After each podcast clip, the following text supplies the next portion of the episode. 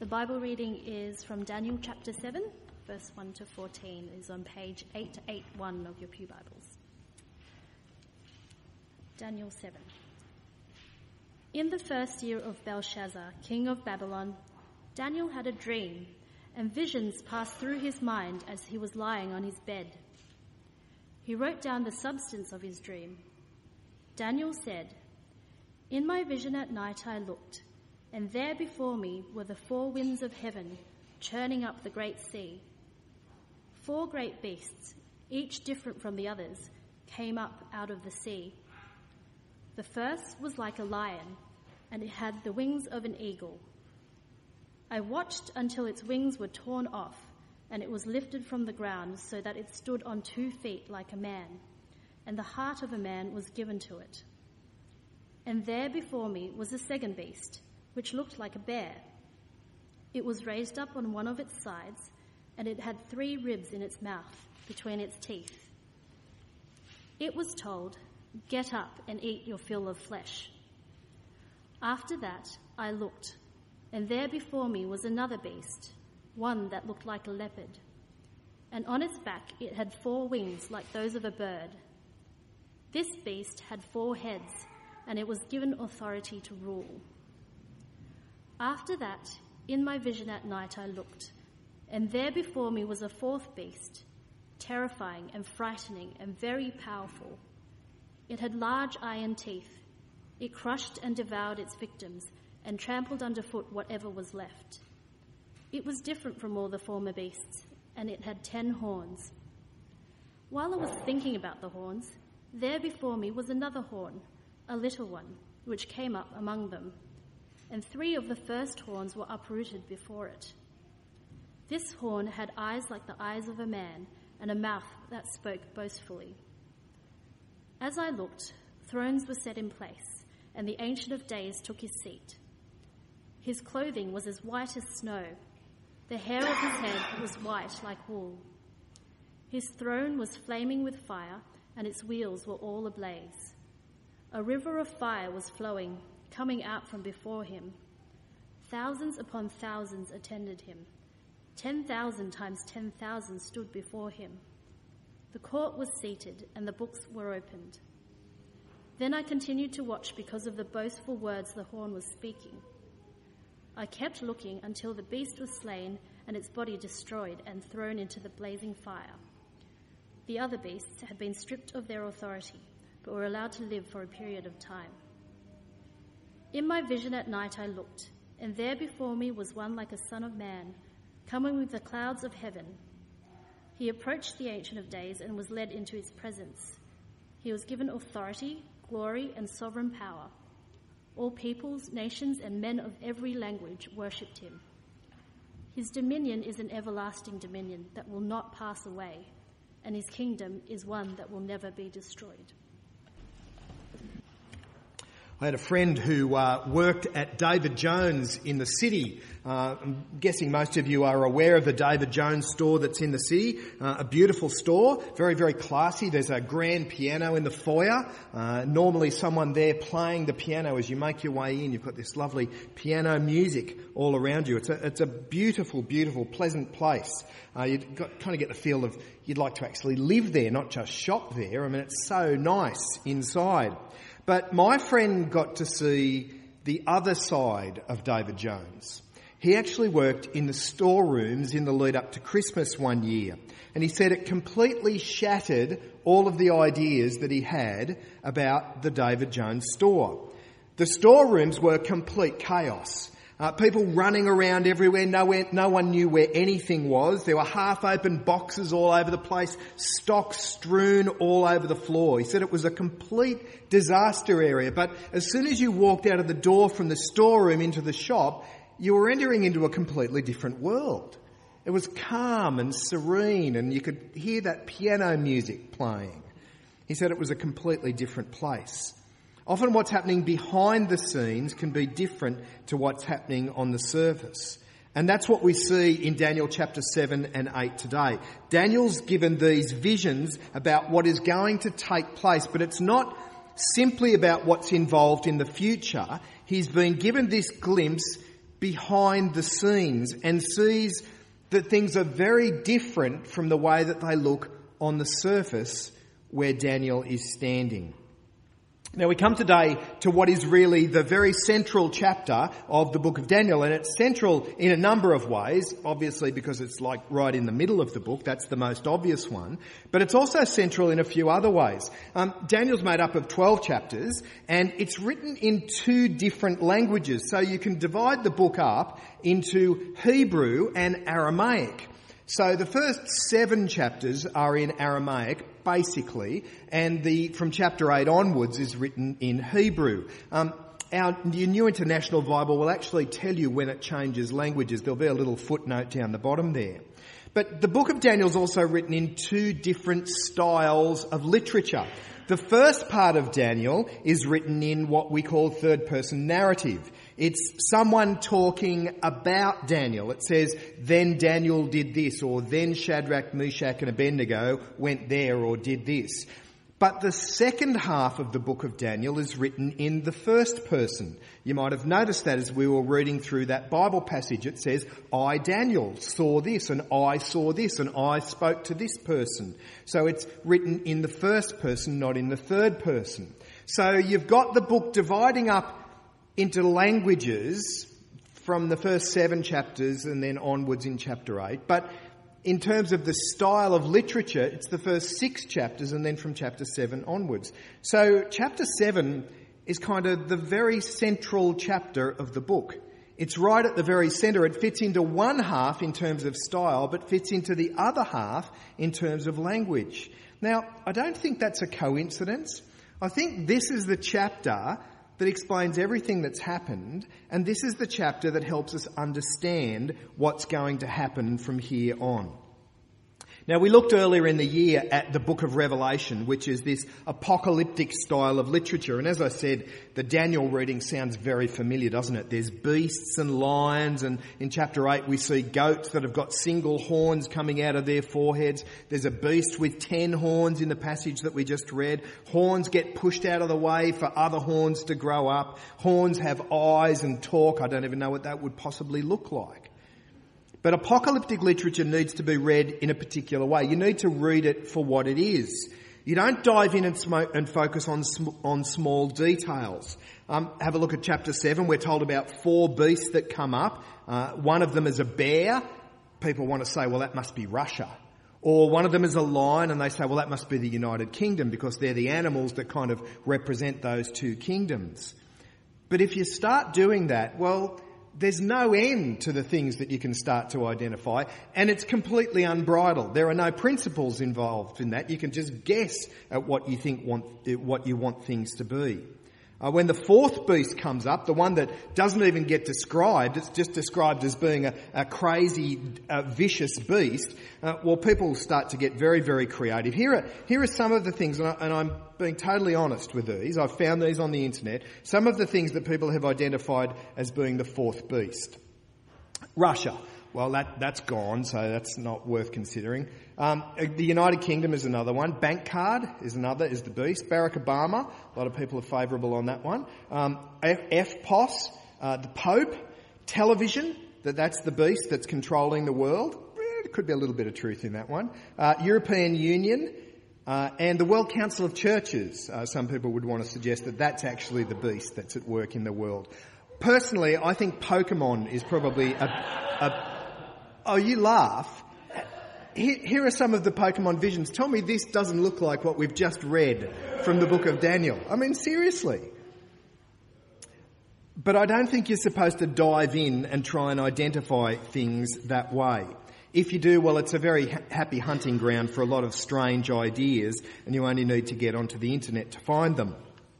Here's three simple rules for reading apocalyptic literature. We kind of looked at these when we looked at Revelation. Let me remind you of what they are. First thing you need to do when you look at a vision that's presented is step back and make sure that you see the whole picture. Most of the mistakes that people make with reading apocalyptic literature is that they just want to dive in and focus on one part, but they don't step back and look at the whole vision. And that's what we'll attempt to do in just a moment. You need to see the big picture. Second thing is this, take numbers symbolically. Generally speaking, numbers are meant to be understood symbolically in the book of Revelation and in the book of Daniel. Now, we do this with numbers already. We know that there are some numbers that have a symbolic nature to them. A hundred is one of those numbers for us. It's a, it's great significance. If you reach your one hundredth birthday, as Claire will in a few years from now, we'll be celebrating that. I mean, ninety-nine, that seems, you know, not worth celebrating, but one hundred, we want to celebrate that one. Same with cricket. When a cricket player makes it to ninety-eight or ninety-nine but gets out, we see that as a disappointment. But if they got one more run, that would have been fantastic and worth celebrating. Uh, thirteen is another number that we treat symbolically in our society. thirteenth floor, if you go into many of the office buildings in the city, they don't have a thirteenth floor. You jump straight from twelve to fourteen. They do have a thirteenth floor, they just don't number it thirteen because they think that's unlucky. We lived in a house that was numbered eleven A. It was actually number thirteen, but because a doctor's surgery was in the front of it, they didn't want that unlucky number associated with the doctor's surgery. Uh, we're superstitious in our Australian cricket team. What's the unlucky number for Australians? Sorry, eighty-seven is the number we're looking for. Why is that unlucky? Because it's thirteen short of one hundred. So that's the superstition that we have with numbers. Numbers are supposed to be treated symbolically in Revelation. I, I didn't quite count, but there were a number of times that the number four came up in our passage today. Four winds, four beasts. There are fours, four heads, four wings. And num- that number is supposed to be a number of completeness. Last rule of thumb before we get into the passage, don't make strict identifications unless the passage tells you to. It's often a big mistake to jump in and try and identify something as symbolising this real thing in life when you don't need to, when that's actually not the point of the vision. Uh, and we'll see that in just a moment. Okay, let's jump in and have a look at the vision. You might have noticed at the beginning of the passage, it says that we're now back in the first year of King Belshazzar. Uh, we've jumped back into a previous kingdom. Last kingdom we looked at in chapter six was the kingdom ruled by Darius. But now we've gone back to chapter five when Belshazzar was actually king, or the ruler. Um, so in this vision, Daniel sees these wild things happening. Uh, probably would have been better to describe it as a nightmare rather than a vision. There are these beasts that come up out of the sea, each one progressively worse than, than the one before, until we finally get to this fourth beast. But the first beast is one that looks like a lion, but it has an eagle's wings. The second beast is a, is a bear. The third one is like a leopard. But the fourth one, well, it isn't like anything. It's just plain old terrifying. We're told that it has ten horns. Another horn comes up and pushes some of those horns out of the way. This horn has eyes and a mouth and speaks boastfully. And people want to speculate about what these four kingdoms are. Some people would want to say the four kingdoms are the ones that Daniel lived at the time of. The Babylonians, the Persians, the Greeks, and then the Romans. Now, that may be true, but in some ways it's completely irrelevant to the vision. It doesn't matter. That's not the point of the vision. Daniel is trying to figure out what all of these beasts are, and then suddenly something else happens. Thrones are being set in place. We're told that the Ancient of Days, the God figure, enters into the scene. Uh, have you got your Bible there? Chapter seven, verse number nine. Look at what it says. As I looked, thrones were set in place, and the Ancient of Days took his seat. His clothing was as white as snow, and hair on his head was white like wool. His throne was flaming with fire, and its wheels were all ablaze. A river of fire was flowing, coming out from before him. Thousands upon thousands attended him. Ten thousand times ten thousand stood before him. The court was seated, and the books were open. Now, can you try and picture this, this whole vision? See, over here, we've got these beasts that are coming up out of the water, each one progressively worse than the one before. But over this side, it seems very calm and serene. They're adjusting the chairs. God's taking his throne. They're all seated over here. They're not worried about what's happening over this side. They're not worried about these beasts.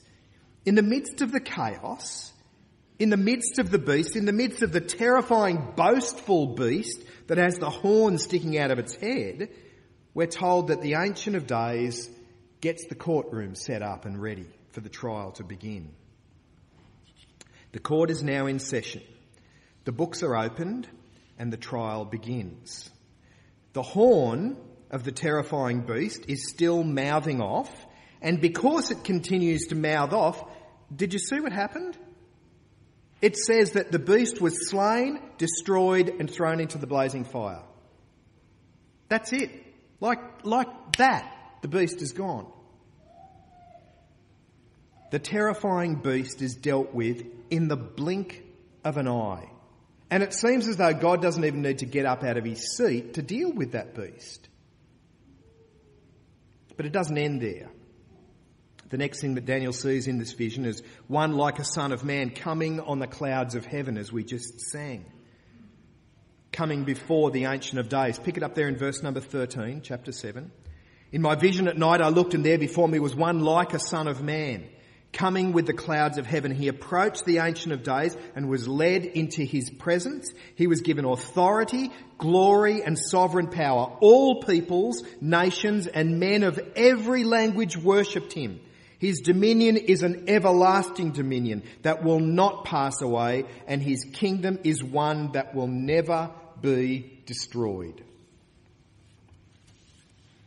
This person, this one like the Son of Man, is given all authority. Everybody worships him, and his kingdom will last forever. So what are we supposed to make of all of this? Well, again, the first thing you need to do is step back and make sure that you've seen the whole vision. A lot of people who look at this vision, they just want to worry about that fourth beast. But you only need to look at the whole picture to realise you don't have to worry about him. He's dealt with, destroyed, thrown into the fire. Well, Daniel's told that the beasts represent kingdoms. We're not specifically told which kingdoms they represent, which is interesting because you turn over to the very next chapter, we're told about two more beasts, a goat, a goat and a ram, who are fighting with each other, and we're told very clearly which which kingdoms those two beasts represent. They represent the Persians and the Greeks. That's what it says in chapter eight, verse twenty. But in chapter seven, we're not told which kingdoms they do represent. And if no direct identification is made, then there's probably no reason to bother making one. The beast is essentially unidentifiable, that fourth beast that comes up, and it doesn't need to be identified. And think about the vision. This isn't something that God or God's people were worried about. That whole court scene shows that God's completely in charge. The vicious beast that's prowling the earth is destroyed, and God doesn't even need to get up out of his seat to deal with it. Daniel lived at a time when these visions probably would have made a whole lot more sense to him than they do to us. I mean, he's seen those terrifying kingdoms that have come and marched through the earth. He's seen the kingdoms that have smashed Jerusalem, dragged God's people off to live in another land, plundered the temple in Jerusalem, thrown God's people into a fire, thrown them into a lion's den. Daniel knows exactly what it's like to see these vicious kingdoms roaming the earth. But no matter how chaotic and out of control these kingdoms may appear, when you look behind the scenes, God's sitting on his throne. He doesn't even need to stand up to deal with them. It's all completely under control. Now, there's one final thing in this vision that we need to make sure we have a look at, and that's this idea of the Son of Man. Now, if we apply our rule of not making a direct identification unless the passage tells you to, then this figure remains a mystery. He's the one who comes on the clouds of heaven. He's led before the kingdom, led before God, the Ancient of Days. He's given complete control and authority and dominion and power. He establishes this everlasting kingdom that will rule forever, a kingdom that will never be destroyed. Now, for Daniel and those who lived at Daniel's time, this character must have been a complete mystery. They must have wondered who in the world this would be and when this person would come. In fact, for the next few hundred years, this figure remains a mystery. They continued to live under the power of other kingdoms. God's people, Israel, were back in the land, but they continued to live under other kingdoms. But when Jesus stood before the Jewish leadership, he made this statement. The high priests were quizzing him, and the high priest asked him, "Are you the Christ, the Son of the Blessed One?" And Jesus says this, "I am, and you will see the Son of Man sitting at the right hand of the Mighty One and coming on the clouds of heaven." He's clearly got the Daniel passage in mind, hasn't he? Here is the Son of Man. Here is the one who will appear before the Ancient of Days and receive all authority and power and will establish a kingdom that will never be destroyed. Jesus says, "I am the Son of Man." And he doesn't just say it once. He, that's his preferred title for himself right throughout the Gospels. Matthew says that he said that twenty-eight times. Mark tells us of thirteen occasions when Jesus calls himself the Son of Man. Luke, twenty-five times. John, twelve times. Jesus says, "I am the Son of Man." And again, he clearly has Daniel seven in mind when he uses that title. He is the one to whom all authority will be given. He is the one who will have an everlasting dominion. He is the one that everyone ought to bow down to and acknowledge is king. But it's an amazing scene there in Mark chapter fourteen, isn't it? I mean, he doesn't look like the all-conquering king at this particular point, does he? He's standing there bound in front of the Jewish leadership. He's been arrested by his enemies. They want him dead. He stands here, beaten and bloodied. He stands here being spat on and ridiculed by people. On the surface, this looks completely out of control, doesn't it? The Son of Man being treated this way. But when you look behind the scenes, you know what's going on. Jesus is about to pull off the greatest victory of all time. Jesus is about to die on the cross. He is about to pay the penalty for the sins of this world. He's about to defeat death. He's about to make it possible for us to have eternal life. Jesus is the Son of Man. He reigns over this world. He is the one that you need to bow down before. He is the one you need to acknowledge as king. And that's something we need to keep remembering all the time, that God has this world under control. We can look at plenty of places around our world where it seems to be completely out of control. But we need to remember to look behind the scenes. God is on his throne, is in complete control of all things, and his people need to keep trusting the Son of Man, because one day that kingdom will be established for all eternity. Jesus will rule forever, and we have the privilege of being a part of that kingdom.